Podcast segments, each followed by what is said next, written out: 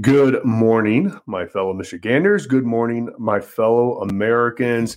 Again, I have two great clips from two different uh, school boards. One from Brady Wine, and the other is from a school board. I forget the name of it, um, but that was the one I talked about yesterday with the woman who stood up against CRT.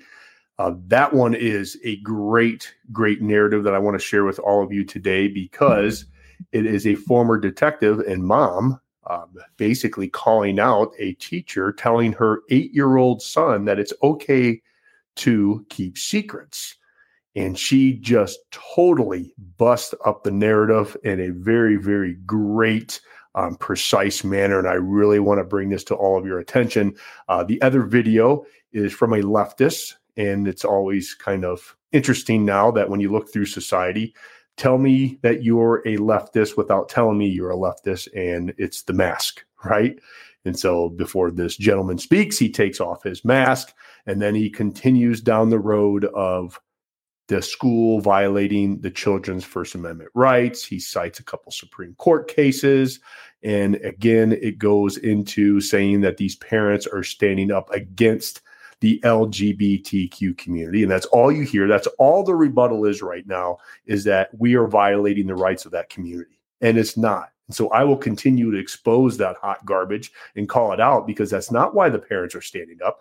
They're standing up because they're sexually explicit books, regardless of who you want to be in bed with that are in these school libraries, and we all can agree that they should not be in there. Nobody said anything about an LGBTQ book being in the school library. It's these sexually explicit books, but again, they just continue to push and kick and scream like two-year-old children. That that is the reason why these parents are standing up. And like we said time and time again, I can care less with who you want to be in a relationship with this is America, but you should not be grooming these kids. These teachers should not be grooming these kids. These teachers and administration should not be indoctrinating these kids and telling them it's okay to be binary and transgender and everything else, especially when the parents are kept in the dark about the situation. That's why we're standing up against all of this.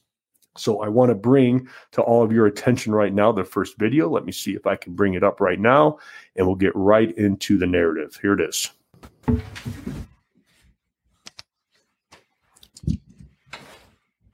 If this is my first time at one of these. I know. If you just let us know your name, please, and where my name live. is Matthew. Uh, I live in Windham. Um, I know you all are entering into an executive session after this to speak to legal counsel about the issue. Um, you'll probably cover all this.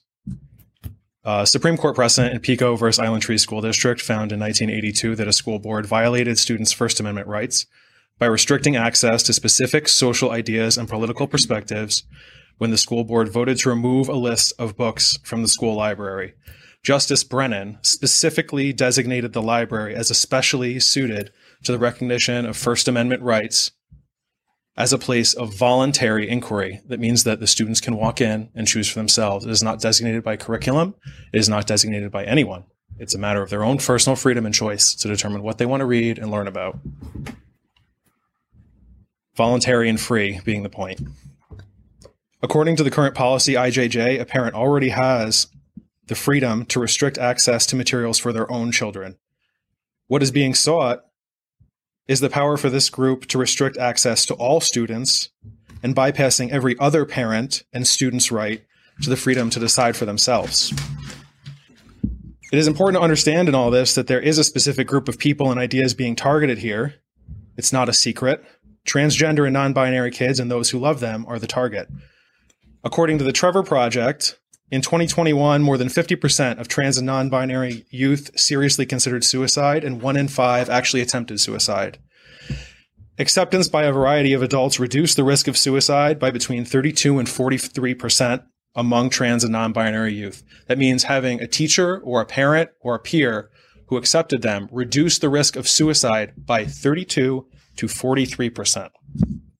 Imagine knowing with your own children that there is a greater than 50% chance that they are currently contemplating suicide and a greater than one in five chance that they will actually attempt suicide. And just keep that knowledge in your heart for a moment and think about what it feels like. Now imagine that the way that you can drastically reduce that risk is by following the advice of every medical and psychological organization and just affirming, accepting, and loving them like any parent should their own kids. That's all that it takes. Now think what type of message does it send to these children, to these students, to their families when a school board will take the advice which targets them explicitly and remove representation of that group from their entire school life? What does it say that anything associated with their inner life must be behind a black curtain and is special access only? Does it send a message of affirmation? Does it send a message of support? Would you feel supported if your own life were hidden behind a black curtain? Thank you.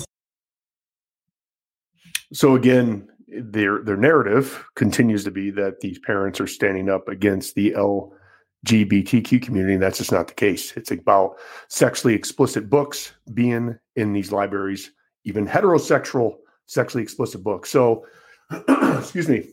With that being said, let's let's talk about you know so if we're going to allow every single piece of material into these school libraries regardless of where they come from who is written what graphic images are we just going to open up the floodgates and allow like playboy magazine hustler penthouse all that kind of pornographic material in the books hey we're talking about freedom of speech so where's the line that that's the question that we're asking right now, and that's where common sense solutions should come up. Now, if there is a book in the school library um, that teaches, you know, a certain ideology, you know, religion, you know, conversation, a struggle in the past, I, I get all that. I mean, those those are fine as long as they're not sexually explicit books, as long as they're not grooming the kids, as long as they're not doing those things. And I think most parents would be like, okay. And uh, those are the things that we have to continue to stand up for and question and have intelligent conversations about,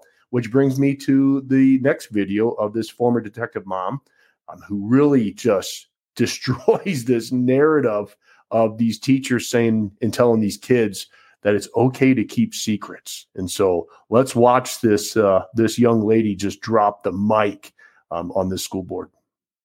I'd like to thank this board and superintendent for listening to parents and making tremendous progress with our athletic programs.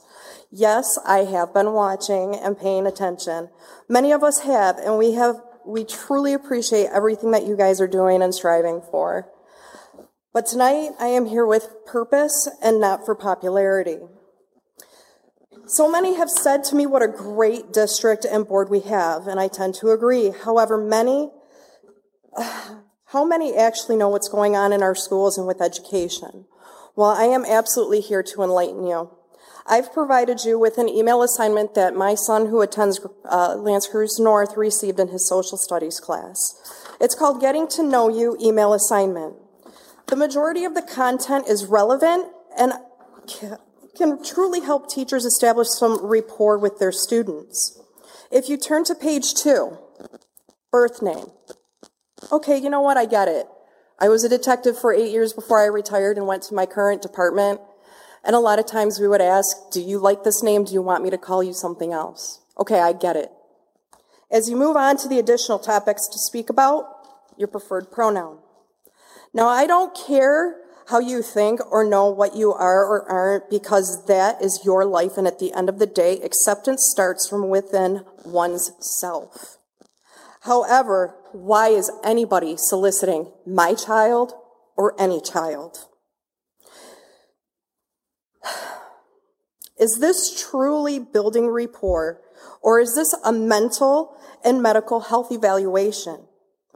Things that are saved for properly licensed and trained medical professionals, not our teachers. These conversations are best left to the parent and child relationship, and a child that feels that connection with any teacher that decides to share that information with the teacher, that teacher should be proud of it because they truly made a connection. This is not something that should be forced into our educational realm while it has no bearing on what our teachers are meant to do, and that's teach. Are teachers truly trying to take the place of us parents? Now, on to the second matter at hand. Every day I ask my boys, What did you learn at school? And normally it's nothing. until my eight year old son said to me, My teacher told me it's okay to keep secrets. Now, I want to ask the members of this board, and I know you won't answer, how many of you have actually taken a child rape report? Has any board member heard a forensic interview conducted by Kids Speak or Care House? And for those of you that don't know what that is, these are special places that interview victims of sexual assault, child victims. I have. Many times it starts with inappropriate touching and petting that is our secret as special friends. Then it leads to threats and harm and beyond once sexual penetration is achieved and innocence is lost. The most vulnerable ages for sexual abuse, according to RAINN, is ages 7 to 13, with the average age of sexual assault victim being 9. While I don't think my son's teacher is doing him any harm, how is my eight year old hearing this from a teacher that he knows, cares about, and trusts, going to be able to discern and decipher the full content and the meaning of what has been told to him, especially when someone intends to do him harm, especially learning that it's okay to keep secrets. Pray tell what secrets are being kept from us parents.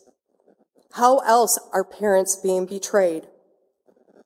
And I say that because actions speak louder than words. These actions concern me and parents like me. I'm just the parent that has the courage to speak up. In closing, Mr. Superintendent, you can put me on that return call list. You can pencil me in tonight because I would really like to hear how you intend on keeping my children and children like mine safe from the nonsense and irrelevant propaganda. Thank you. Wow. Mic drop. Just well said. Again, I like to share these videos because it gives people information, it gives people a narrative. So when you stand up against your school board, you can take each part of these basically school board meetings that we're exposing and you can build your own narrative and then you can go there with this information. That's how we do it. A collective group, ordinary people doing extraordinary things. And this former detective, mom, slash, I think she's a current police officer, um, mic drop.